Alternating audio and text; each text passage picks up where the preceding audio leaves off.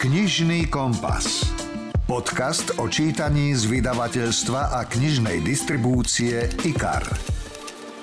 Milujem tráviť čas v knihkupectvách a viete, čo je na nich úžasné po tých dlhých mesiacoch, čo boli zatvorené? Áno, môžete si zalistovať v knihách, cítiť ich vôňu, šušťanie papiera, poradiť sa s knihkupcom, pozrieť si novinky alebo bestsellery na jednom mieste. To všetko je klasika, ale pred pár dňami som si zažil jednu z obrovských výhod kamenných knihkupectiev. Prechádzal som sa pomedzi regály, nazeral do poličiek a objavil som knižky, na ktoré by som pri nakupovaní cez internet určite nenarazil. V e-shope idete väčšinou po konkrétnej knihe a autorovi, alebo sa chcete nechať inšpirovať rebríčkom topiek či nejakými odporúčaniami, ale v knihkupectve sa prechádzate pomedzi knihy a do očí vám padnú neraz kúsky, o ktorých ste ani netušili. Akoby zabudnuté, odložené, no pritom presne to, čo ste chceli a ani ste to nehľadali.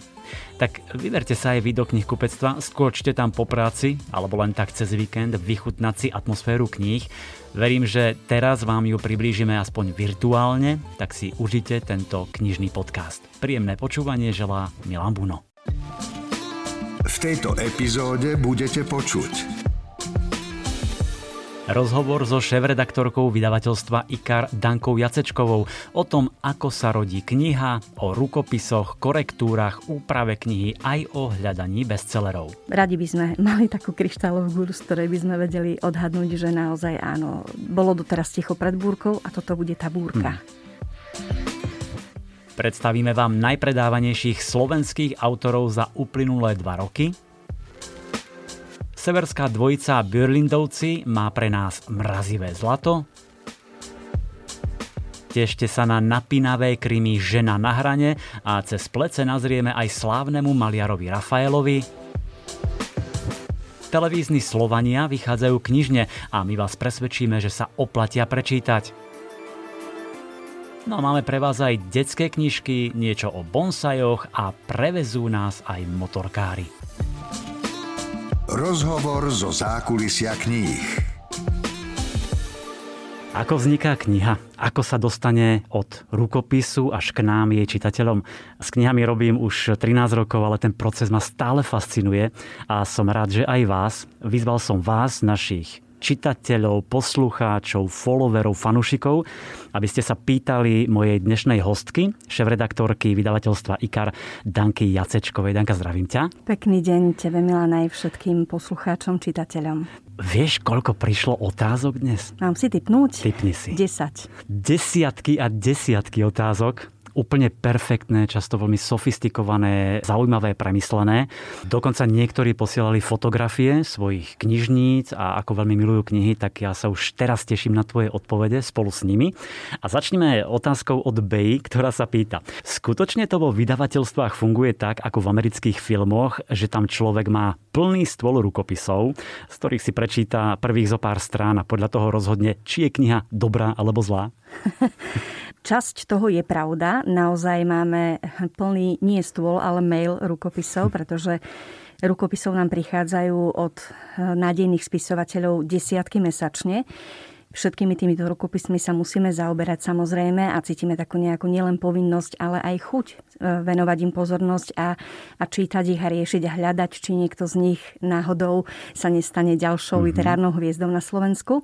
Takže to je k tej kope rukopisov, že áno, je jej veľa. Chodia nám samozrejme aj poštou, ale už tak naozaj pomenej skôr od takých starších autorov. Mm-hmm. Ale aj keď teda mám povedať e, ľuďom, keď sa chystajú niečo poslať, tak e, je to praktickejšie určite mailom, lebo potom aj to posudzovanie a všetky tie veci, spracovanie rukopisu samozrejme prebieha oveľa jednoduchšie. Uh-huh. No a pokiaľ ide o to, že prečítame pár strán a povieme si toto áno, toto nie, takto z rýchlika to nefunguje. Samozrejme, je tam určitý proces, my to posielame ľuďom, ktorí sa desiatky rokov zaoberajú vyhľadávaním talentov na knižnom trhu. Buď sú to naši externí posudzovatelia, alebo je to naša redaktorka, ktorá sa vlastne zaoberá len touto krásnou prácou. Keď e, jej ten rukopis vlastne príde, my jej ho posunieme, lebo my vlastne nemáme nejakú kapacitu sa tomu venovať na plný úvezok. Áno. tak e, ona pátra a v tom rukopise, ak nájde niečo zaujímavé, niečo, čo by, čo by mohlo byť e, fajn a čo by mohlo zaujať nielen profesionálov v oblasti literatúry, ale aj čitateľov, tak potom sa to koleso, o ktorom ešte budeme hovoriť, rozbehne, roztočí. A k tým pár stranám, na ktoré si sa pýtal, či naozaj to tak, že pár strán sa prejde, um, sú aj také rukopisy, u ktorých už vieme samozrejme po niekoľkých prvých stranách, či je tam niečo nájdené alebo nie ale nikdy to nezostane pri tých prvých stranách. Berieme to naozaj veľmi poctivo. Romana Venglárová sa pýta, ako sa vydavateľstvo vlastne rozhoduje, čo vydať a čo nie, podľa nejakých kritérií alebo podľa toho pocitu? Aj jedno, aj druhé. Mm-hmm. Samozrejme, nikdy nám do vydavateľstva, alebo takmer nikdy nám od začínajúcich autorov nepríde úplne dokonalý rukopis. Stále bodaj je tam, by. Bodaj by, áno. Stále je tam potrebné viac alebo menej na ňom po redakčnej stránke zapracovať. Ale také mm, kritérium, ktoré hľadáme, teda nie je dokonalosť, ale je to nejaká iskra, ktorá v tom diele je. To, či ten človek, ktorý nám ten rukopis poslal, má trošku rozprávačský talent, mm-hmm. či sú tam nejaké zaujímavé momenty, či samozrejme samotný príbeh môže zaujať. My už myslíme nielen ako my, samozrejme nám sa to musí páčiť, ale myslíme aj na to, ako by mohol uvažovať čitateľ. To znamená, že keď ten prvý človek, e, ktorý to posúdi, teda ten externý alebo interný posudzovateľ, mm-hmm. povie, že tam nejaká tá iskra je, že ešte je na tom toľko alebo toľko roboty, ale oplatí sa s tým pracovať, pretože má to dielo potenciál, tak to je vlastne len taký úplne prvý krok. Ten posudzovateľ to potom posiela nám a ide to pred edičnú radu. Tá edičná rada sa okrem ľudí z redakcie, ktorí sa sústredujú na tú literárnu stránku, skladá aj z ľudí z marketingu, z obchodu, ktorí vedia odhadnúť nielen také tie krídelka, ktoré ten potenciálny román, alebo ja teda pracujem v redakcii Beletrie, ano. ten potenciálny román má, ale aj to, či e, má potenciál zaujať e, zaujať čitateľa natoľko, že si ho kúpi povedzme 100 tisíc, 10 tisíc, 100 tisíc, poviem takú cifru, Inak, čitateľov. Tu si pekne odpovedala Monike Fačkovcovej, ktorá sa pýtala, kto posudzuje, ktorá knižka pôjde do tlače, v akom náklade. Čiže pýtala sa vlastne na tie edičné rady, edičky, ako to my hovoríme. A keď už hovoríme o nich, poďme si aj o nákladovkách, ako sa to nazýva u nás vo vydavateľstve. Áno, tak tie edičné rady sú vlastne o tom, že sa rozhoduje, čo sa zaradí do edičného plánu. Áno. Či teda to vydavateľstvo má chuť investovať námahu snahu, ľudské zdroje, financie do toho, aby tá knižka vyšla, aby sa dostala k čitateľovi a potešila ho. A tie nákladové porady, ktoré si spomenul, tak to je už vec, ktorá je ďaleko ďalej v procese, pretože keď sa tá kniha teda schváli na edičnej rade, tak prichádza redakčná fáza prác. To znamená, že sa rukopis rediguje. Áno. Tam je veľmi úzka spolupráca s autorom, pretože niektoré rukopisy, ako som spomenula, ehm, do nich sa zasahuje menej. Sú nejaké, kde si to vyžaduje intenzívnu spoluprácu redaktora s autorom. Samozrejme, nikdy nejdeme za ten rámec, že by sme si presadzovali niečo, s čím autor nie je stotožnený. Vždy to musí byť taká veľmi priateľská hm. spolupráca. Inak to je zaujímavé, pretože Kristýna Hučková sa pýta, že či je s tým autorom konzultované to, čo má vynechať, či má niečo doplniť, rozviť, pozmeniť, ja neviem, štruktúru, vetnú skladbu. A ak áno, či s tým nemajú autory problém? Niektorí autory, ktorí nám pošlú rukopis, nám hneď napíšu v tom maili, že e, je to tak, že som veľmi otvorený kadejakým skráteniam, mm-hmm. úpravám a podobne. A niektorí sú takí, že si ten svoj rukopis veľmi strážia, pretože len oni vedia, koľko toho srdca, tej, toho času a rôznych iných investícií do ňoho dali. Takže je to veľmi rôznorodé, ale vždy je to na tom, že, že výsledok musí byť taký, ktorý uspokojí aj redaktora, aj samotného autora a dúfajme, že aj čitateľa, čitateľa potom následne.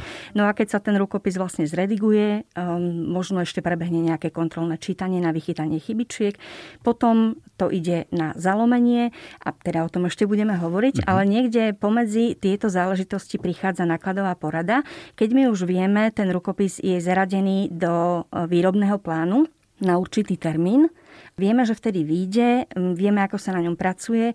Počas toho procesu redakčného sa odhalia ešte možno, dúfame stále v to, že nejaké tie pekné stránky, ktoré sme si pri tom prvotnom posudzovaní nevšimli, mm-hmm. čo, je, čo je výborné naozaj. No a na tej nákladovej porade ten náklad, to slovičko, znamená vlastne to, že na nej sa rozhoduje akom náklade dané dielo vyjde, aká bude cena, pretože tam už je to o tom, že vieme aj presný rozsah potom zredigovaní, pretože niekedy sa to dielo aj výrazne skracuje s tým súhlasom autora, niekedy zostane v pôvodnom rozsahu, ale, ale teda toto sú veci, ktoré sú v procese. No a tej, na tej nákladovej porade sa vlastne potvrdí, že áno, vyjde to v tom mesiaci, už máme takúto obálku, ktorú si pozrieme ešte, povieme si, ako to vyzerá. Preto nákladovou poradou veľmi dôležitý krok je to, že už zredigované dielo, to znamená po redakčných úpravách, sa dáva načítavať, hovoríme tomu v dome. To znamená, že máme kolegov medzi sebou, ktorí majú radi také žánre, onaké žánre a mm. podľa tých žánrov aká sú oni cieľová skupina, im ten rukopis pošleme a poprosíme, tak prečítaj si to a povedz už v tejto podobe, aké to má šance, aký to má potenciál a od toho sa vlastne odvíja potom tá debata na nákladovej porade. Mm. To čítanie v dome mi je veľmi známe. Ale... si často zneužívaný týmto Áno, spôsobom. ale veľmi rád, pretože tam často objavím nových autorov, zaujímavé príbehy. Ešte dve otázky našich čitateľiek tejto úprave kníh. Janku Melicheríkovú zaujíma, že keby chcela ilustrovať knihy, ako sa dá vlastne spolupracovať, čo by mala urobiť preto. A zase Janka Makišová sa pýta na jazykové korektúry. Keby to chcela robiť, či na to treba nejaké osvedčenie, diplom, vysokej školy, či na vedľajší pracovný pomer. Takže jazykové korektúry a ilustrovanie. Poďme na tie ilustrácie najprv. Uh-huh. Keď človek posiela rukopis do vydavateľstva, to by som ešte teda chcela upozorniť. Funguje tam e, e-mail redakcia zavináč ikar.sk tam môžu poslať svoje výtvory ľudia.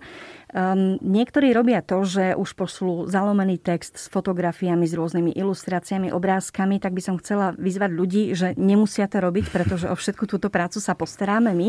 My by sme veľmi radi videli len čistý rukopis vo Worde a ak majú teda nejaké ilustrácie alebo fotografie, aspoň ukážku priložiť, aby sme videli, ako sa to teda bude vyvíjať a aký úmysel a zámer má ten autor. Takže toto tiež môžu ilustrácie poslať na adresu redakcia zavinač.ikar.sk a takisto, ak by chceli spolupracovať ako grafici alebo eh, po tej technickej stránke alebo takto. Stále je vlastne táto adresa otvorená. Mm-hmm. Nie len samozrejme na rukopisy ako, ako v písanej forme, ale na akúkoľvek formu spolupráce, ktorá sa týka redakčných prác. prác jazykové korektúry. To jazykové isté, korektúry. Áno, to isté. Tiež môžu poslať samozrejme životopis. A ak je tam nejaký, nejaký podklad toho, že ten človek má Slovenčinu vyštudovanú, je to samozrejme len pozitívum, len plus. Najradšej pracujeme s ľuďmi, ktorí už za sebou majú nejaké redakčné práce, mhm. korektúry, redigovanie a tak, že majú s tým skúsenosti s knižnými. Vyskúšame potom na, na, na skúšobnom text, teste, pretože e, tých talentovaných ľudí, ktorí vlastne vedia vychytať muchy v tom texte a vedia s tým textom kvalitne pracovať, nie je veľa je to, je to práca, ktorá je krásna, ale mhm. veľmi náročná. A čím je človek skúsenejší, tak tým ľahšie samozrejme sa s tým textom pracuje a tým možno aj lepšie je ten výsledok v hm. závere. Hmm. Takže redakcia zavináč ikar.sk a toto je pekná otázka. Nora Hargáš sa pýta, či máte podobné skúsenosti, keď vaše vydavateľstvo zamietlo rukopis a bola to nakoniec dobrá kniha, podobne ako J.K. Rowlingovej odmietli, neviem, či nie desiatky vydavateľstiev. Omily robia všetci. Samozrejme, uvažujeme aj o tom, ako to vyzeralo na trhu v danom konkrétnom žánri dovtedy, či to má nejaký potenciál, ale skutočne sú rukopisy, ktoré veľmi prekvapia. Vnímame ho ako niečo, čo kto vie, či si vôbec nájde cieľovú skupinu mm-hmm. a mhm. takto. A napokon je z toho veľký hit a mhm. my si samozrejme môžeme trhať vlasy. Takéto veci sa tým, že o tom rozhoduje celý tým ľudí, nedejú často ale samozrejme nejaké vydavateľstvo sa niečomu takémuto nevyhne a radi by sme mali takú kryštálovú gulu, z ktorej by sme vedeli odhadnúť, že naozaj áno, bolo doteraz ticho pred búrkou a toto bude tá búrka. Hmm. Určite môžem potvrdiť, naozaj to alchímia a často si človek povie, toto bude bomba, toto zaberie zrazu nič a pri inej knihe si povie, hm, tak stačí, predáme pár stoviek kusov, tisíc, dve tisíc a je z toho veľký hit. Takže áno, je to stále prekvapenie. Mňa stále mrzí, keď e, máme nejakého veľmi kvalitného autora a je tá knižka aj pekná ako cukrík. Hmm. Nemyslím taká farebná, ale naozaj na zjedenie a, a výborný obsah, fantasticky napísaný. Je to povedzme autorová prvotina, to je až veľmi prekvapivé, že naozaj niekedy je to kvalitné. A má to slabý ohlas medzi čitateľmi. Hmm. Jednoducho po tej knihe nesiahnú, aj keď je pekná, aj keď je nápadná. Neviem, v čom je pes zakopaný v tomto ohľade, pretože e, sú tituly, napríklad si spomínam na Na brehu spieva Dav od Áno. E, Michala Franku. Franku. Mm-hmm. Jeho beletristická prvotina je to skutočne vec, na ktorej sme sa zhodli vo vydavateľstve mnohí, že že je to výborné čítanie naozaj. A, a je to aj aktuálne čítanie, nebudem teraz kvôli krátkosti času mm-hmm. rozprávať, o čom to je, ale to je kniha, ktorá by si zaslúžila tisíce predaných kusov a ide to pomaly ľudia ju ešte asi len musia objaviť. Niekedy Áno. sa to deje pri tých knihách, že, že to chvíľku stojí na tých pultoch a potom sa stane niečo ako tento rozhovor a, a ľudia si ju potom nájdu a, a začnú ju kupovať. Tak... tak verme, že túto knihu e, Na brehu spieva Dau, tak Áno. sa volá výborná kniha, čítal som aj ja, takže vrelo odporúčam. Dobre, tak Danka, máme už e, rukopis vo vydavateľstve, poďme ešte na tú časť, kde sa s ním pracuje, kde sa povedzme vyberá obálka, upravuje sa tá kniha. Najskôr jedna taká krátka krátka otázka Maťulky Molnárovej. Zaujímajú,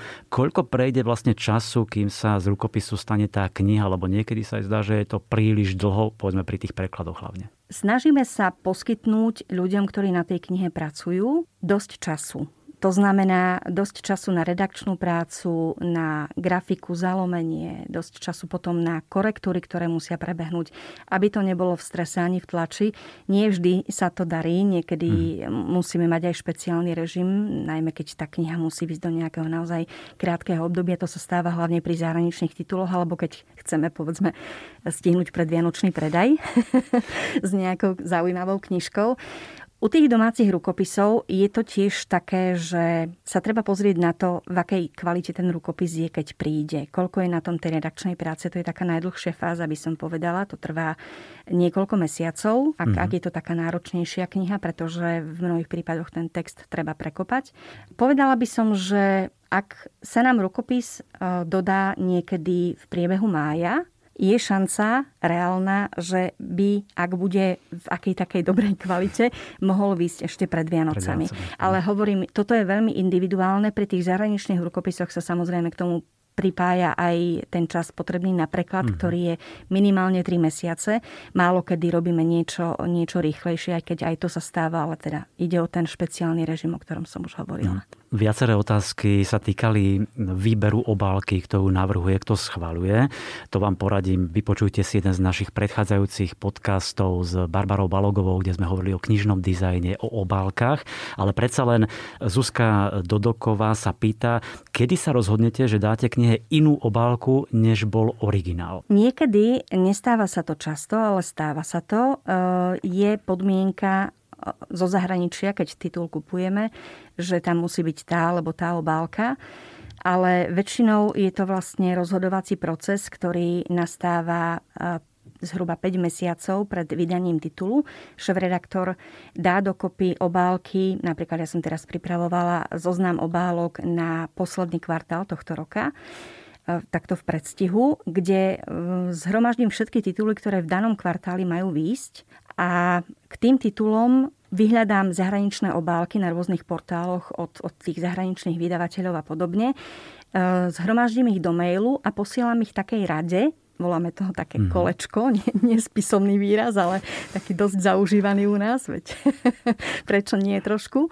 A v rámci toho kolečka v úvodzovkách sa rozhodne hlasovaním, či ideme do pôvodnej obálky, tam je tých pôvodných obálok niekedy aj viacero, ak sú rôzne jazykové vydania, mm-hmm alebo či budeme robiť vlastnú obálku.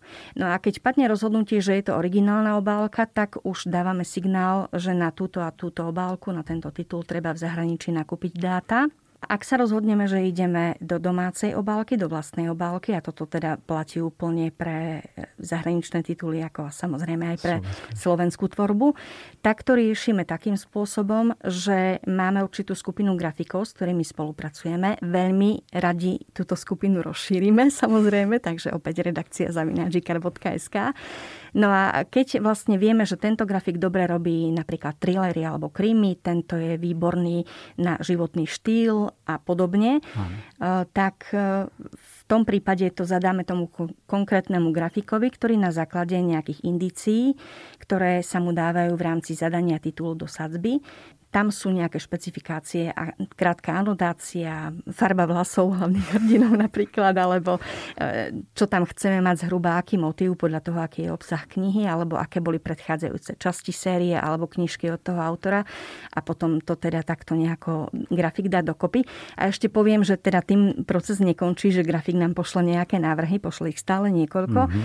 ale niekedy je to naozaj uh, adrenalín, pretože, pretože stáva stáva sa, že si ani v prvom kole návrhov, ani v druhom kole návrhov, ani v treťom kole návrhov nevieme vybrať, tak ten grafik len pracuje, pracuje a snaží sa hľadať nové a nové perspektívy, až napokon jednoducho to musí dopadnúť tak, že nájdeme konsenzus. Mm-hmm. Bol som pri takýchto výberoch obálok minulosti, už teraz veľmi nie a naozaj sa niekedy vôbec nezhodneme, ale veľmi si pamätám na knihu Mengeleho dievča od Veroniky Homolovej Totovej, kedy v podstate iba ja, Veronika a myslím, že ešte Gabi Vika Belopotocka sme boli za túto, lebo tá bola vynikajúca, táto predá.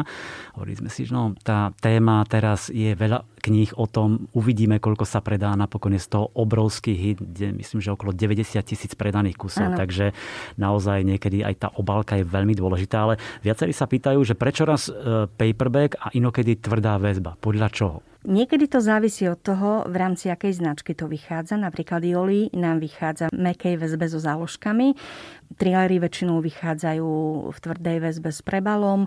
Alebo sa rozhodneme na základe toho, že teraz napríklad ideme vydávať Billa Gatesa, o klimatickej zmene. Mm-hmm. V júni nám tento titul vyjde a tam sme sa rozhodovali podľa toho, aká bola vlastne požiadavka zo strany autora, zo strany jeho agentúry. Takže rozhodovali v úvodzovkách, pretože tam boli veľmi presne vymedzené ešte aj farby, odlesk, všetko, dokonca aj propagácia, akým štýlom, v akom uhle tá obálka môže byť fotená.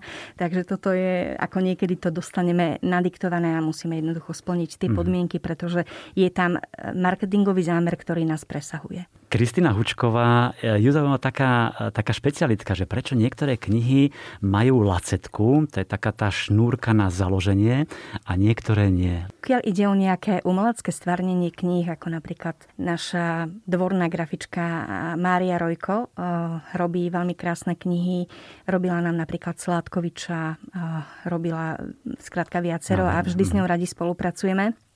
A ak si ona vymyslí, že, že by tam chcela mať lacetku a že by to bolo pekné, tak na jej slovo dáme, pretože má samozrejme estetické cítenie, aké my obyčajní smrteľníci nemáme. Takže niekedy to príde zo zahraničia, že tam tú lacetku treba dať, netreba dať. Um, rozhodujeme sa skrátka aj na základe toho, aká väzba je to, aký štýl knihy to je, či je to jednoducho niečo, čo je vyššie, umeleckejšie, alebo je to naozaj len nejaký paperback. Mm. Poďme teraz od tej úpravy trošku k financovaniu knihy. Miroslava Vašková je finančná manažérka, tak poslala viacero otázok a pýta sa, či hradí niečo aj autor, ako vlastne funguje honorár a aké sú tie najväčšie náklady na, pri výrobe knihy. Začnem od konca. No. je to rôzne. Keď je to nejaký skvelý zavadený autor, ktorý predáva 10 tisíce kníh a tak, tak tam samozrejme je aj ten autorský honorár značný, ale no. tak tradične sú zásadné náklady, ktoré sa týkajú tlače.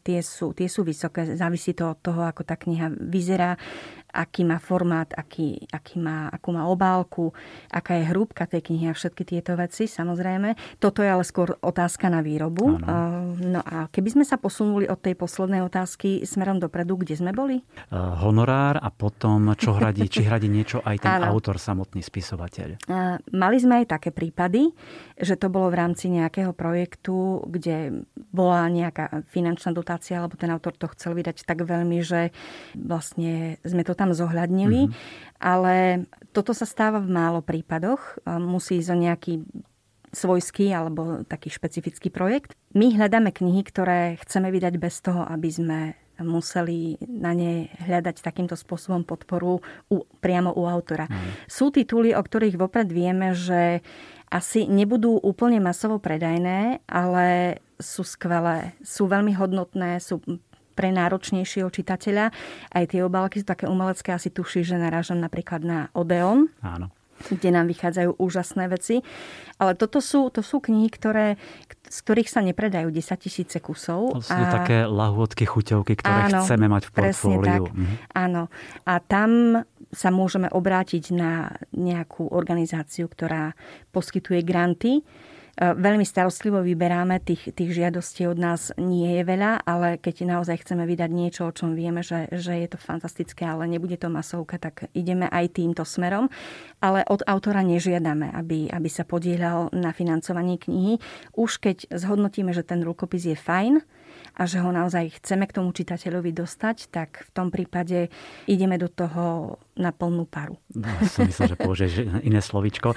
Podľa čoho sa určuje cena knihy? Pýta sa Táňa Hočeková.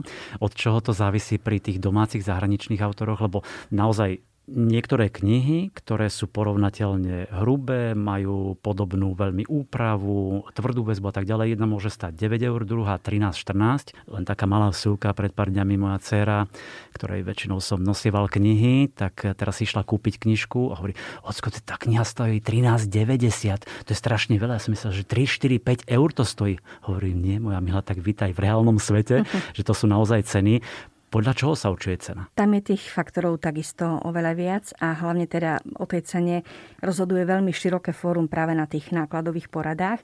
Závisí to aj od výšky nákladu, závisí to od toho, aká je tá kniha hrubá, aké je vybavenie, či je farebná alebo čierno-biela, či, či sú tam nejaké ilustrácie, či to vyžaduje nejakú špeciálnu grafickú úpravu tá kniha. Takže je toho naozaj veľa a závisí to aj od toho, určite sa sleduje aj to, ako sa podobné e, záležitosti vyvíjajú na trhu mm-hmm. u iných vydavateľstiev. Um, určite nás ale zaujíma aj to, aby tá kniha bola kúpiteľná pre toho, pre toho čitateľa, aby jednoducho sme tam nedali niečo, čo stojí desiatky eur a hoci je to dobré, ten človek si štyrikrát rozmyslí, či do toho pôjde a či do tej knihy investuje peniaze. Takže usilujeme sa určite aj o to, aby tá kniha, tá dobrá literatúra bola prístupná čo najviac ľuďom, aby si naozaj mohli tú literatúru vychutnať. Mm-hmm. To je niekedy naozaj magia, určiť tú správnu cenu, tú dobrú, za ktorú to ešte ten čitateľ kúpi. E, tu má takú jednu rýpavú otázku. Nemám tu napísané teraz, kto sa to pýtal, ale on sa určite spozná. Prečo knihy, ktoré sa nedajú zohnať roky, sú vypredané, tak sa nemôžu opäť vydať? Čiže ako je to s dotlačami? Môžu. Môžu sa vydať, ale tam takisto je viacero vecí, ktoré treba mať na zreteli. V prvom rade sú to práva, ktoré nemusia byť k dispozícii na vydanie zahraničnej knihy, alebo teda keď hovoríme o slovenských knihách, určite sa tam musí zohľadňovať to, ako sa darilo prvému vydaniu tej mm-hmm. knihy. Ak vieme, že tá kniha sa predávala horko ťažko, že sa tam riešili nejaké dopredaje, že na to neboli dobré čitateľské ohlasy, tak je tam samozrejme menšia šanca, že alebo povedzme si rovno, že, že úplne nulová. Mhm. že, že sa pustíme do nejakej reedície. To by musela byť nejaká obrovská udalosť takého charakteru ani neviem povedať, že akého. Jednoducho niečo bombastické, čo by sprevádzalo uvedenie tej knihy, aby sme sa rozhodli dať jej v takomto prípade ešte šancu. Ale... Mm. Inak, prepač, často počujem argumenty od čitateľov, čo im nemám za zle, že e, veď všetci to v mojom okolí chcú a, a môj bratranec, moja mama, ten, ten, možno naráta 7 ľudí, aj keby ich bolo 70 alebo 700, stále to nie je dostatočne na to, aby sa urobila tá dotlač, ktorá sa nemôže urobiť pár desiatok kusov alebo pár stoviek kusov. Takže to sú možno len také, také dojmy tých, tých ľudí. Ale teraz idem k otázke, ktorá je najčastejšia? Tých prišlo veľmi veľa a som zvedavý, ako odpovieš. Ide o korektúry rukopisov. Mnohí čitatelia majú dojem, že sa zanedbáva tá jazyková úprava, je tam veľmi veľa chýb, je tam veľa preklepov, často nezrovnalosti.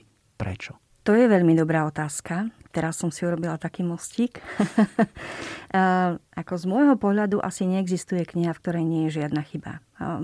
To si musíme všetci priznať, že je to tak. A druhá vec je taká, že napríklad v mojej redakcii pracuje niekoľko redaktoriek, ktoré majú na starosti dané tituly po manažerskej stránke. Neexistuje pri tom množstve titulov, ktoré vydávame, aby oni zobrali do rúk každú knihu a jednoducho podrobne čítali ten text a ešte to kontrolovali po niekom, kto to čítal pred nimi. Hmm. My sme nútení spolupracovať e, s, ek- s externými redaktormi, s externými korektormi. Samozrejme, najradšej robíme s takými, ktorých máme overených, ale všetci sme len ľudia a jednoducho niekedy sa stane, že chýba písmenko alebo sa zrazia slova stane sa to, že ten redaktor veľakrát, ktorý, ktorý rediguje text po prekladateľovi, on E, napríklad ten jazyk neovláda, keď sa robí niečo, napríklad teraz chystáme knihu z japončiny, hej. Mm-hmm. Takže môže narábať len s textom, ktorý má a môže sa stať aj, že prekladateľ, ktorý dlhé roky s tým textom robí, keď teda hovoríme o významových odchýlkách oproti originálu, že, že niečo preloží zle lebo s tým nemá skúsenosť, lebo prehliadne, lebo jednoducho stať sa môže ano. aj takáto záležitosť. My sme veľmi radi, keď nás ľudia na takéto veci upozornia, opäť redakcia Zavinačika.sk, pretože eh, je to, je to dôležité, keď náhodou by sa tá kniha dotlačala alebo by sa robilo nové vydanie, aby, ak tá chyba naozaj tam je, aby sa opravila. Takisto, keď, keď je nejaké vyššie množstvo chýb e, po korektúrach ako takého e, preklepového charakteru, tak určite tiež budeme veľmi radi. Ale stáva sa nám často, že niekto upozorní na chyby, ktoré chybami nie hmm. sú.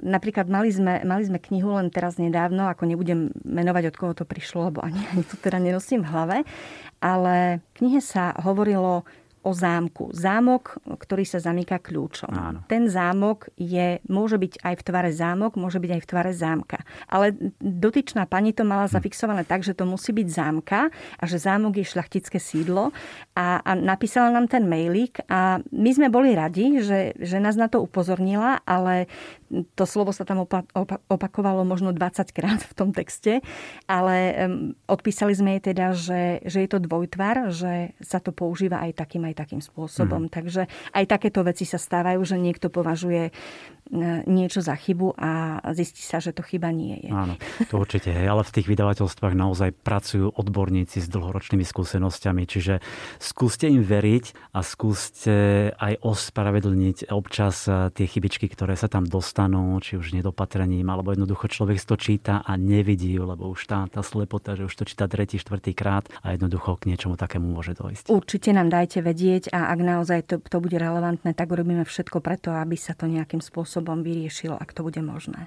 Dobre, a poďme ešte na záver tak, taká rýchlovka, dve, tri, štyri otázočky, ktoré som vybral a považujeme ich za veľmi zaujímavé.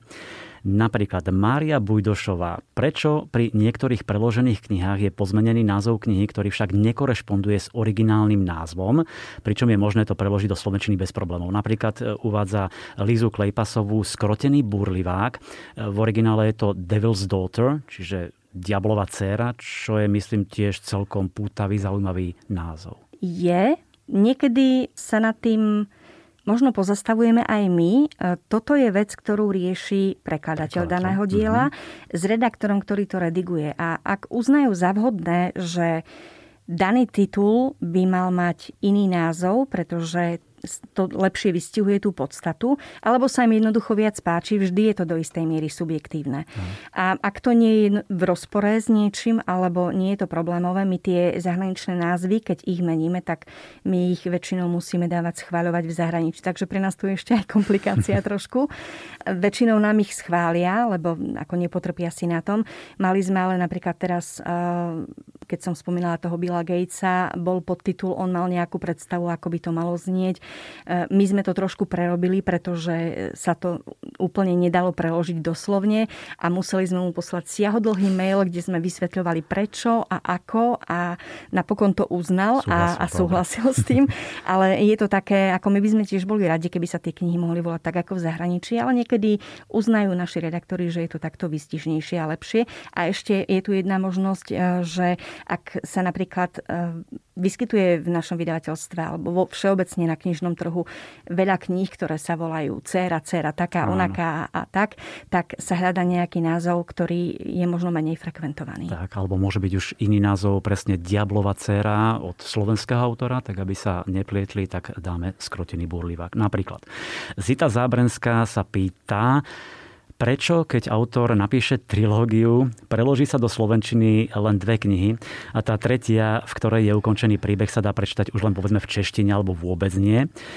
Keď je to raz trilógia, tak by sa mali vydať všetky tri knižky a uvádza tu napríklad, ja si na to spomínam presne, trilógia od Dolores Redondo.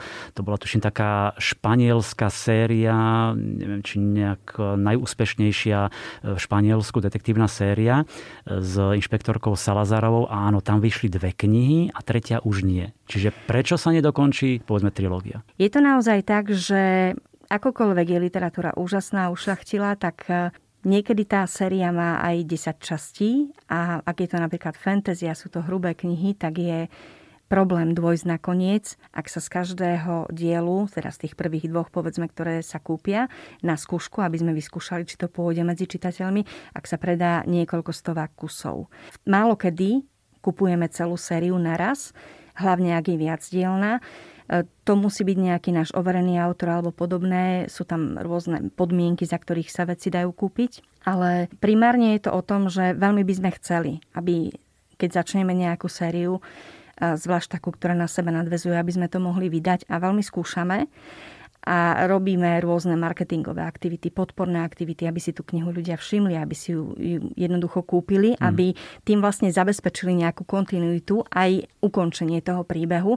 Ale niekedy je to naozaj tak, že, že by sme museli, poviem to takto, že robiť trošku charitu, aby, aby sme došli až na koniec. A nie je to teda naša vina, ale jednoducho tie knihy vydávanie tých kníh nie je naozaj lacný špás. A aj keď primárne ten zisk nie je našou e, prioritou, možno to bude znieť ako fráza trošku, ale, ale naozaj nám ide o to, aby ľudia mali dobré čítanie, pri ktorom by si oddychli, zrelaxovali a niečo, dostali nejakú pridanú hodnotu, tak e, je to trošku, je to, je to trošku zložité a komplikované. Mm. Ako, radi by sme, ale, ale niekedy to nejde. Danka, ty e, okrem toho, že si šéf-redaktorka vydavateľstva IKAR, tak aj veľmi intenzívne pracuješ na knihách, vlastne sama prekladáš. Naposledy, čo teda ja viem a myslím, že všetci to budú poznať, veľký hit posledného obdobia, preložila si kompletné malé ženy od eh, Louisy May Alkotovej, ale napríklad teraz vyšiel od Martina Kukučina Keď Báčik Sochoľová umrie v edícii Zlatým písmom. Edícia Zlatým písmom je mm, taká edícia, v ktorej vydávame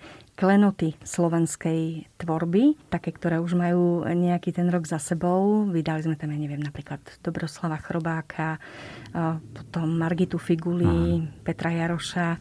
Má to taký uniformný dizajn, mení sa to len vo farbách a tento báčik z Chochoľova, to v podstate nie je len báčik z Chochoľova, ale aj iné poviedky. Sú tam ešte ďalšie dve, ktoré patria do povinného čítania, ale tak nejako to povinné čítanie povedzme aj presahujú, pretože ja som sa vo svojom okolí medzi mladými ľuďmi stretla s tým, že, že aj by som si to prečítal.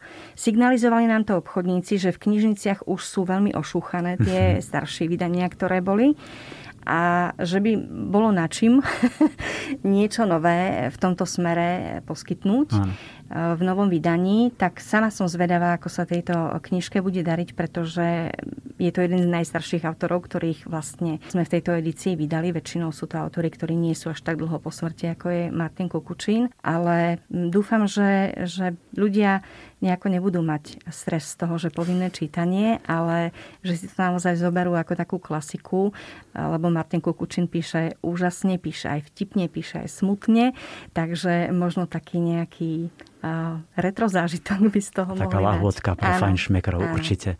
My o tej ceste knihy až k čitateľovi by sme asi s Dankou vedeli rozprávať ešte hodiny a hodiny, ale ja verím, že som vybral tie najzaujímavejšie otázky, ktoré vám z rod knihy priblížili čo najlepšie.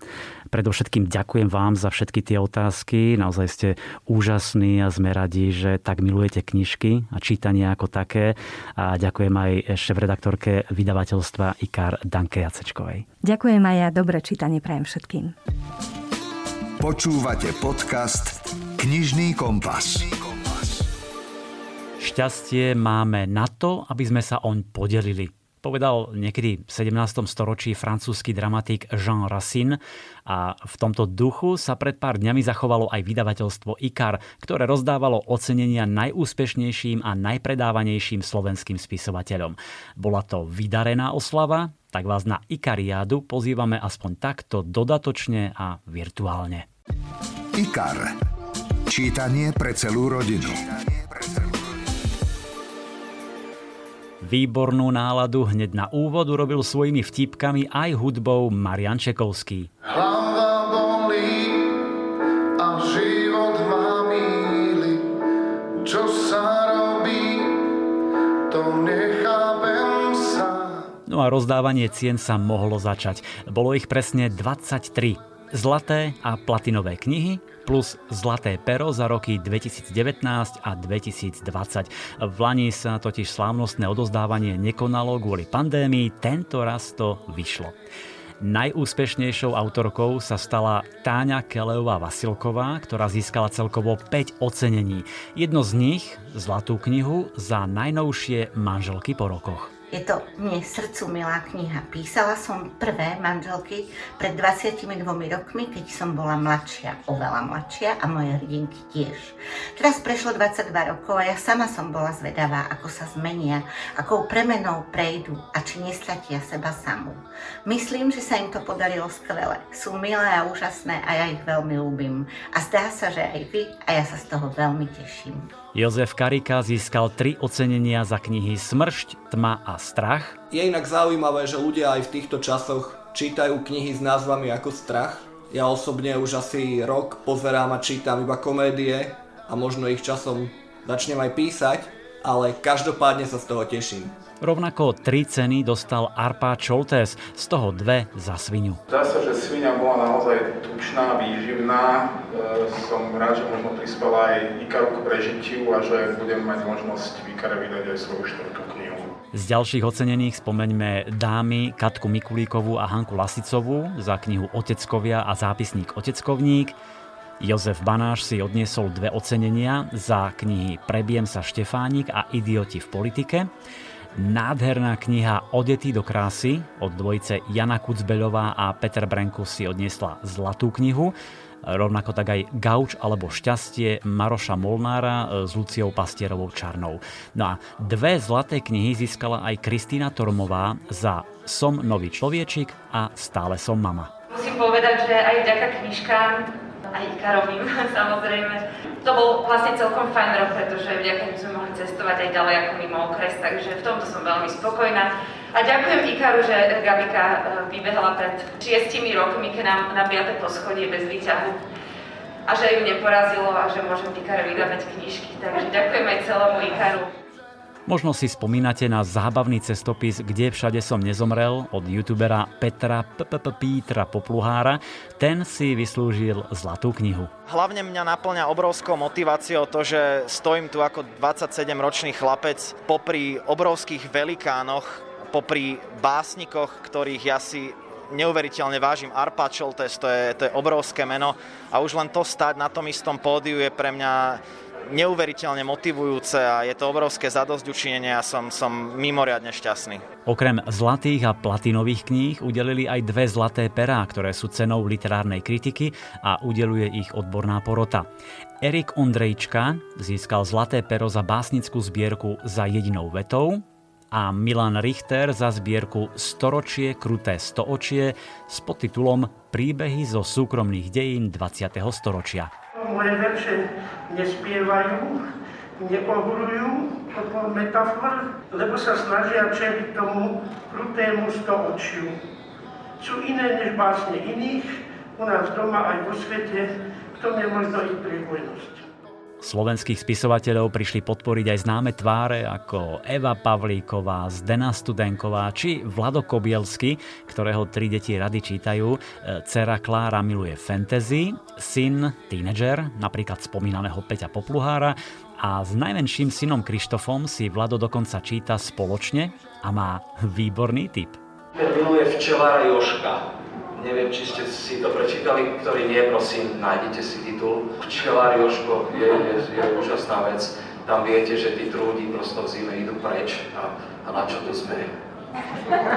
Takže tieto poznania sú veľmi výstižné. Len pripomeniem, že Zlatá kniha sa udeluje za predaj viac ako 15 tisíc kusov, platinová kniha za vyše 25 tisíc predaných výtlačkov.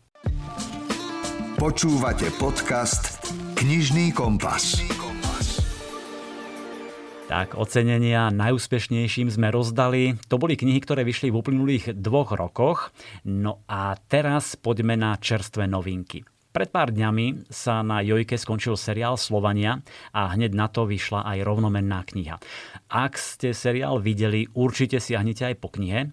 Ak ste ho nevideli, alebo vám celkom nesadol, skúste ho v podobe knižného príbehu, kedy môže vaša fantázia pracovať naplno a vy si môžete jednotlivé scény a postavy vymodelovať v mysli.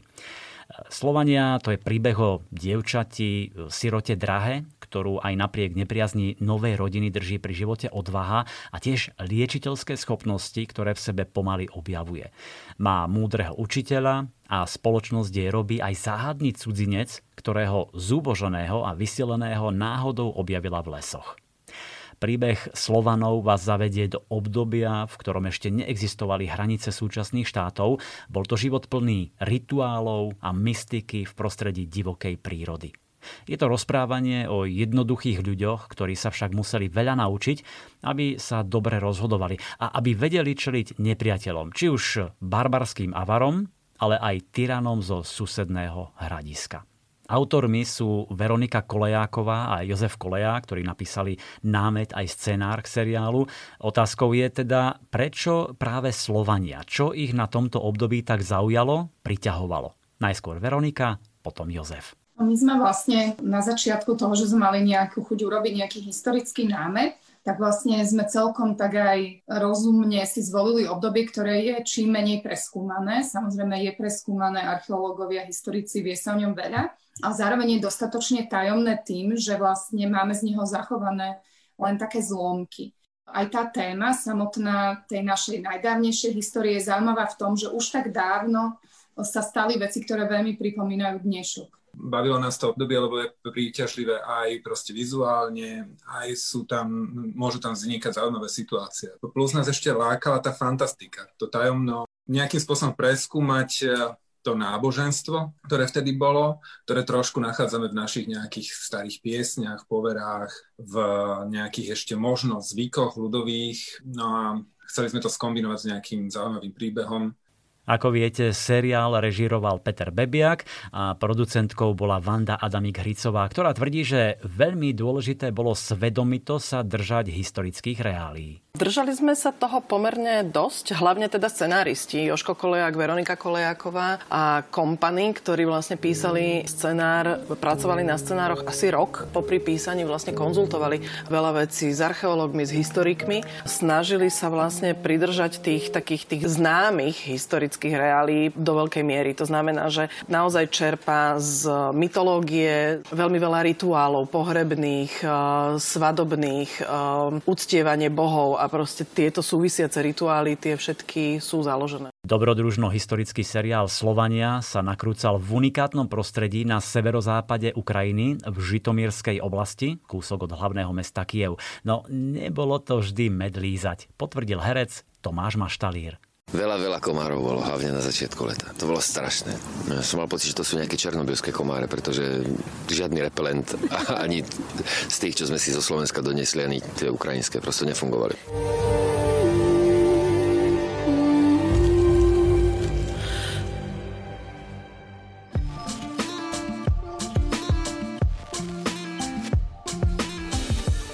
Keď tu boli, tuším pred šiestimi rokmi, Sila a Rolf Berlindovci, stali sa najväčším ťahákom knižného veľtrhu Bibliotéka. Švedská dvojica je mimoriadne populárna aj na Slovensku. Ich prvá kniha Skočný príliv vyšiel v roku 2013 a spoznali sme Toma Stiltona a Oliviu Renningovú. Nasledoval Tretí hlas, Temný úsvit, Stále vládne mráz a Gangrena, čiže to je 5 kníh. No a teraz vychádza šiesta kniha s obľúbenou dvojicou vyšetrovateľov volá sa Mrazivé zlato. Zavedie nás do hôr na severe Švédska, kde na konci dlhého horúceho leta nájdu v roztápajúcom sa ľadovci mŕtvolu zavraždeného muža. Zastrelili ho evidentne asi pred 20 rokmi. Vyšetrovanie prípadu pridelia Olivii, ale vrtulník, ktorý ju má priviesť na miesto, sa v búrke zrúti a pilot utrpí vážne zranenia. Núdzové rádio je zničené a Olivia začne hľadať pomoc. V horách však nie je sama. Prišli tam aj dvaja ľudia, ktorí chcú zistiť alebo možno skryť pravdu o mŕtvom mužovi a sú ochotní preto obetovať čokoľvek. O zrútení vrtulníka sa dozvie aj vyšetrovateľ Tom Stilton, ktorý si užíva pokojný život v Thajsku, ale rozhodne sa okamžite vrátiť, veď Olivia je ako jeho nevlastná dcéra. Spojí sa s komisárkou Mette, a spoločnými silami sa pustia do zisťovania identity mŕtvého tela. Vyšetrovanie sa však komplikuje, smeruje mimo Švédska a nitky prípadu vedú až do Gambie, kam sa Tom vyberie s priateľom a basom. Je to riskantná cesta, hrozí im nebezpečenstvo a postupne zistujú, že zavraždený muž v horách je obeď záhadného zmiznutia, ktorého korene siahajú do polovice 20. storočia tak mrazivé zlato, myslím, dokazuje len to, na čo sme zvyknutí u Bierlindovcov. Otvoriť ich novú knihu je vždy mimoriadne napínavé a vzrušujúce. Prvotriednu kvalitu si užijete aj tento raz. Vynikajúca zápletka, súčasnosť prepletená s minulosťou, výborne vykreslené postavy, aj prostredie švédskych hôr či horúcej Afriky. Ja som si napríklad chvíľami otváral Google Maps a pozeral ulice Štokholmu, kadiaľ kráčala povedzme Olivia.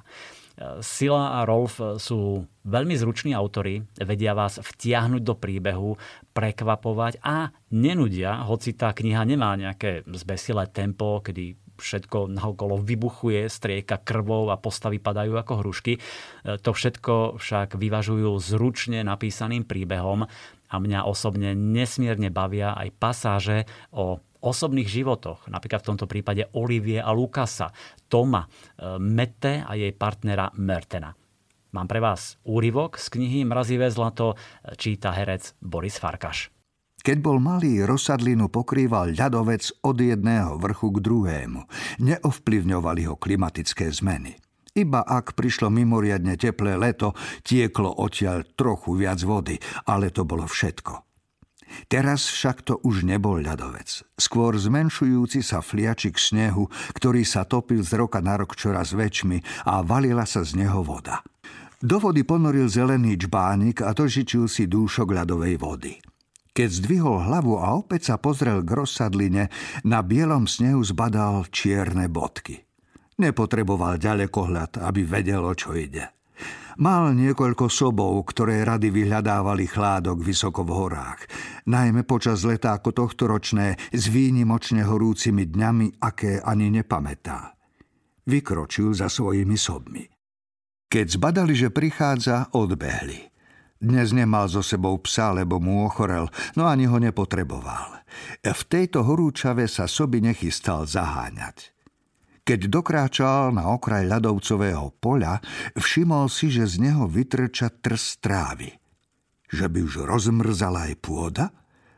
Podišiel bližšie, aby zistil, o akú rastlinu ide.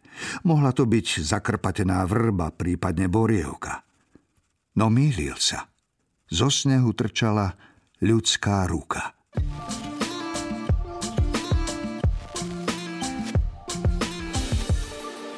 Pri detektívkach ešte zostaneme. Mám tu thriller Žena na hrane od Samanty Baileyovej. E, chytí vás od prvých strán, kedy mladá žena Morgan stojí na stanici metra, čaká na vlak, no zrazu k nej pristúpi cudzia žena a so slovami vezmite si moje dieťa jej podáva bábetko v perinke. Dokonca ju osloví menom a povie Nedovolte, aby jej niekto ublížil. Ľúbte ju namiesto mňa, Morgan. Vtisne jej dieťa, urobí pár krokov dozadu a hodí sa pod kolesa prichádzajúceho vlaku. Morgan pritom nič nechápe, ženu nikdy nevidela a dokonca sa z nej stane podozrivá. Údajne ženu postrčila, aby jej ukradla dieťa, je zmetená, no začne pátrať po informáciách. Ponára sa do posledných dní života neznámej ženy, ktorá sa volala Nicole a zistuje, že možno trpela depresiou a možno jej hrozilo smrteľné nebezpečenstvo. Thriller Žena na hrane je veľmi napínavý príbeh o tom, čoho je žena schopná a chce ochrániť svoje dieťa. Odohráva sa v dvoch časových líniách. Tej súčasnej, kedy sledujeme Morgan, no a potom príbeh Nicole 8 týždňov pred skočením pod vlak až po súčasnosť.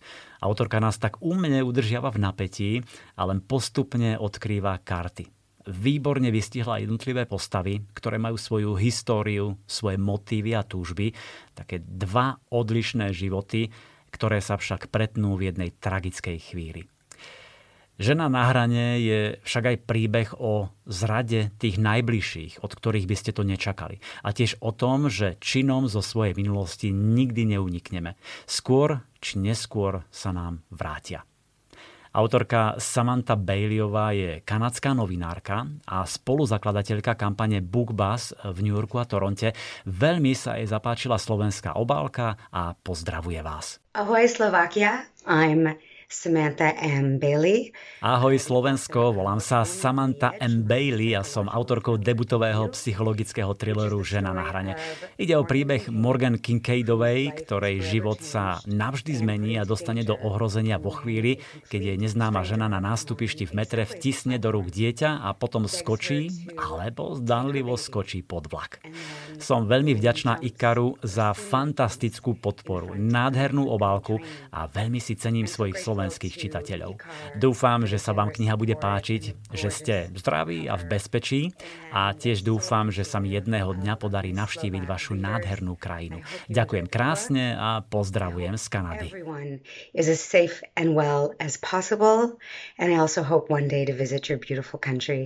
Thank you so much. With love from Canada.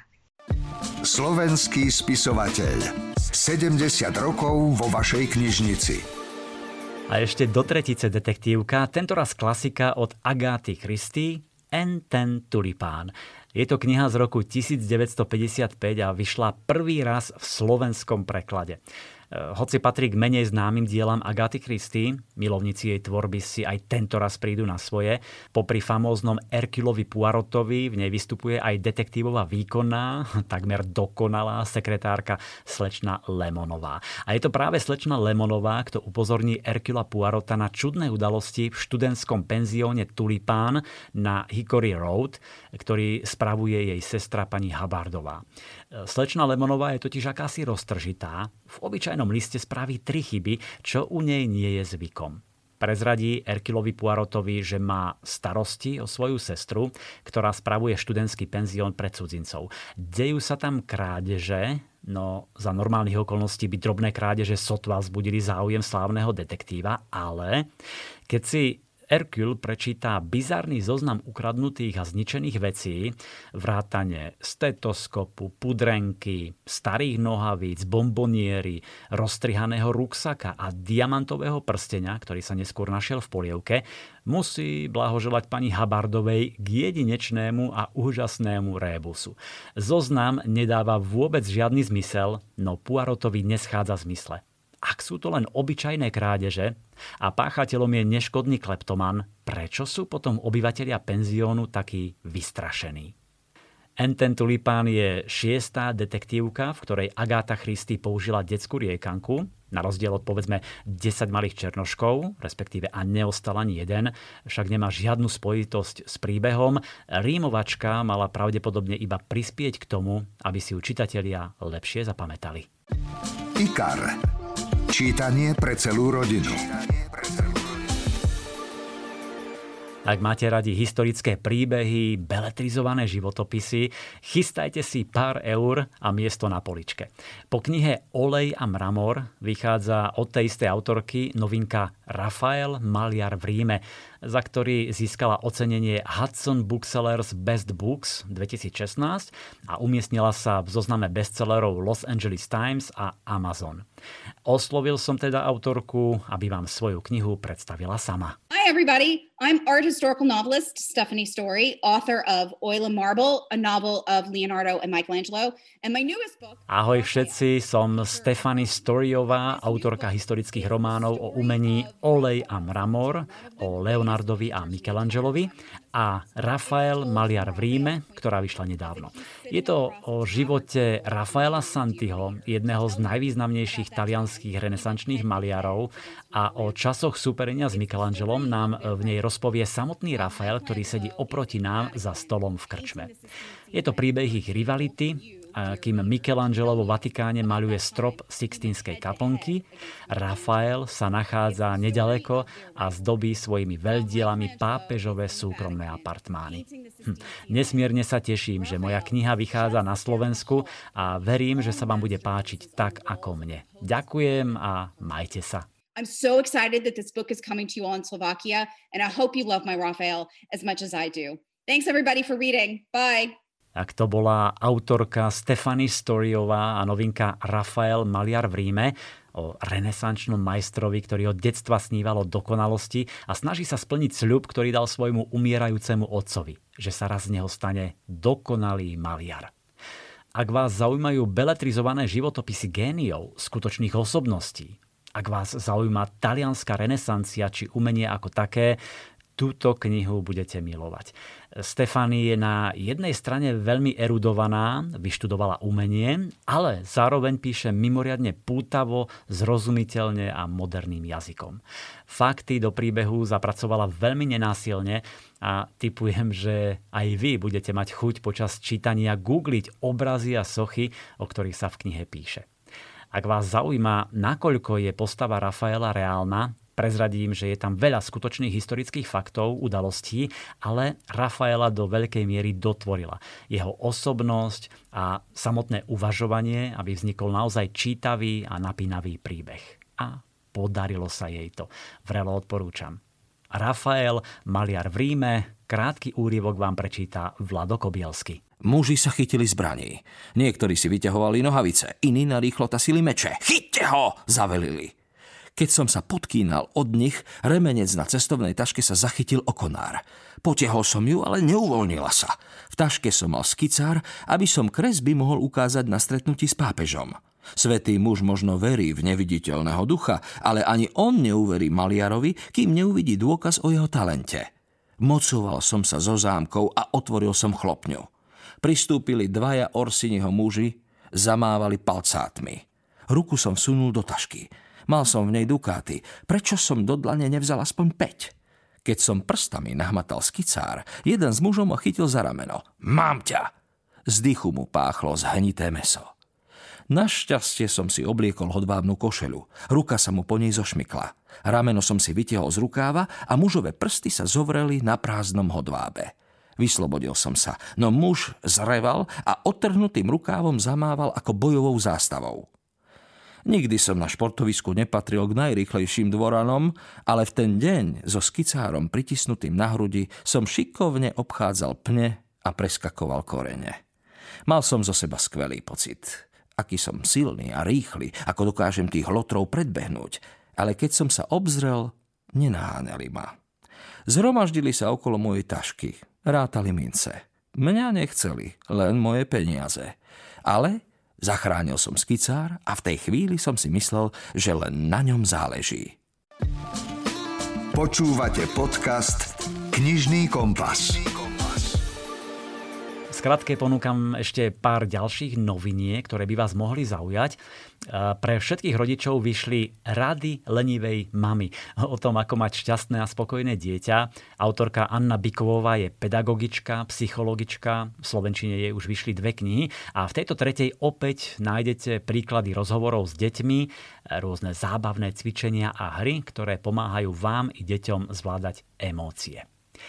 Jozef Kot je skúsený autor, prekladateľ, editor a teraz vydal knižku s názvom Zostúpenie stredného útočníka. Na pozadí legendárnej športovej hviezdy a futbalu poukazuje na rôzne neduhy spoločnosti, ako je karierizmus, deľba moci a peňazí, korupciu či prevracanie kabátov.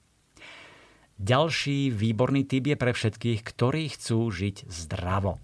Život bez toxínov je kniha plná osvedčených domácich receptov a trikov pre kuchyňu, kúpeľňu, detskú izbu. Nájdete v nej tipy pre oblečenie, stravovanie aj cestovanie. Takže kniha Život bez toxínov. No a ešte jeden typ detský, v sérii Klub objaviteľov vyšla pred pár mesiacmi prvá kniha Maršmelovač. Teraz je tu ďalší dobrodružný príbeh s názvom Korytnačkové delo. Slovenský spisovateľ 70 rokov vo vašej knižnici. Keď v Lani niekedy začiatkom jesene vyšla kniha Na úteku od slovenskej autorky Michaly Ries, e, bolo to dosť veľké prekvapenie. Na pohľad bežná knižka si našla tisíce čitateľov a veľmi pozitívne ohlasy. Na úteku bol príbeh nielen o láske a vzťahoch, ale aj o vyrovnávaní sa so stratou a o tom, že tie najťažšie zápasy sa často odohrávajú v našom vnútri. Nie vždy existuje ideálne riešenie problému, ktorý sa týka viacerých. Občas musí niekto prehrať alebo ťahá za kratší koniec. A to často bolí. V tom príbehu sme spoznali mladú ženu Júliu, ktorej stretnutie s motorkárom Adamom otriaslo celým jej svetom v základoch do deju ešte vstúpila Betka, Adamova snúbenica a Julína kamarátka. No a teraz vyšlo pokračovanie prvej knihy, volá sa Na love a viac nám o ňom povie autorka Michala Ries. Zatiaľ, čo na úteku je plné seba spýtovania a rozberá otázky morálky a toho, čo je správne a čo nie a kde sú hranice vernosti a vlastne je aj trochu smutné, lebo vedie k nevyhnutnému záveru, v ktorom bude niekomu ublížené, tak na love je iné je o tom, ako odpustiť sebe aj iným a o druhých šanciach, je plné odhodlania, je dynamické, je dravé a je aj hravé. Niektoré veci sa nemenia. Adam je stále rovnako mlčanlivý a tvrdohlavý a Julia sarkastická. A ako aj v náuteku, obaja horia vášňou pre toho druhého. Hrajú sa na mačku a myš, akurát, že myš nechce byť ani jeden a táto ich hra prinesie nielen zrušujúce chvíle, ale aj zábavné situácie. Ak vás zaujala téma motoriek, tak v nálove dostane klubová scéna viac priestoru. Dúfam, že si príbeh Adama a Julie užijete. Príroda. Fauna, flóra a životný štýl. Strom nemusí byť veľký, aby bol nádherný. Určite ste už videli bonsai, jedinečný miniatúrny stromček, ktorý vie dotvoriť a skrášliť domácnosť, kanceláriu či iné priestory. Ak ste už niekedy zatúžili po bonsai, chceli ste ho pestovať, len ste sa trošku obávali, už sa nemusíte, práve vyšla kniha plná návodov a typov s názvom Bonsaje škola pestovania. Tieto ministromčeky nadchli aj šéfku vydavateľstva Príroda Táňu Pastorkovú. To, čo potrebujeme k pestovaniu, je výber druhu, dobrý návod a veľa, veľa trpezlivosti a lásky. A potom, potom už len sledujeme, ako pod našimi rukami náš ministromček rastie do úžasných tvarov. A niekedy sa síce to pestovanie nemusí vydariť, ale vôbec sa netreba báť. Predsa sa učíme na vlastných chybách. A pomôže nám vhodná literatúra, ako napríklad táto úžasná knižná novinka Bonzaje, Škola pestovania je vynikajúca pre začínajúcich pestovateľov, pretože obsahuje naozaj všetko, čo potrebujú vedieť o raste, o starostlivosti a dokonca aj o pokročilých technikách. Bonusom je prehľad botanických druhov, ktorý pomôže s výberom toho najvhodnejšieho, najkrajšieho a najmenej náročného druhu. Úplne potešujúce je, že takmer všetky stromčeky, o ktorých publikácia hovorí, sa dajú kúpiť aj u nás. A navyše, táto kniha obsahuje informácie o druhoch, ktoré sa dajú pestovať aj v interiéroch domov a bytov.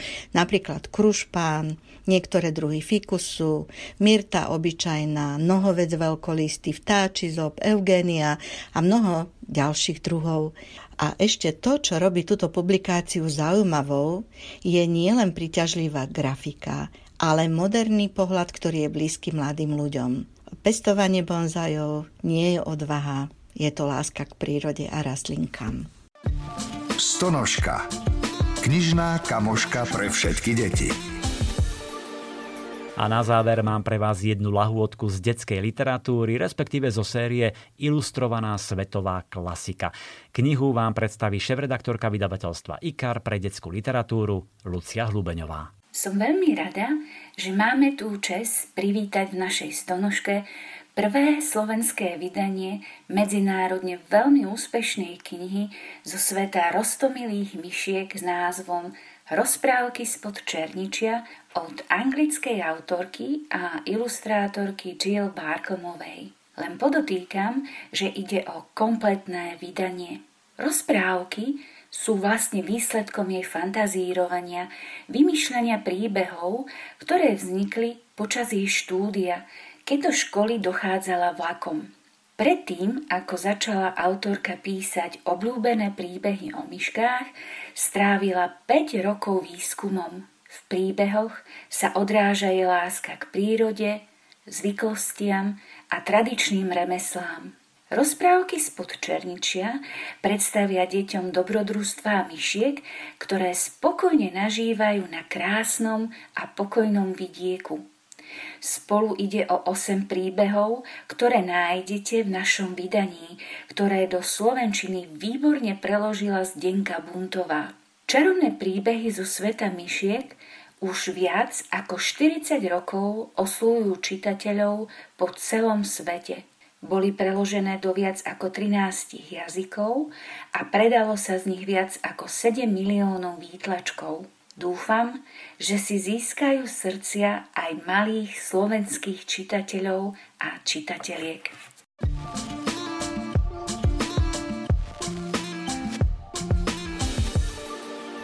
Milí priatelia, ďakujeme za pozornosť.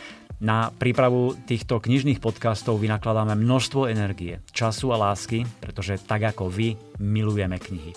Ak nám teda chcete pomôcť, zdieľajte tento podcast svojim priateľom, pošlite im hneď teraz link cez mail, WhatsApp, Messenger, pokojne aj SMS-ku, zdieľajte ho na svojom facebookovom profile. Určite nám urobíte radosť a budeme mať ešte lepší pocit, že prinášame naozaj hodnotný a originálny obsah. O dva týždne sme tu opäť, tak si nás znova stiahnite. Dovtedy všetko dobré želá Milan Buno. Počúvate podcast Knižný kompas.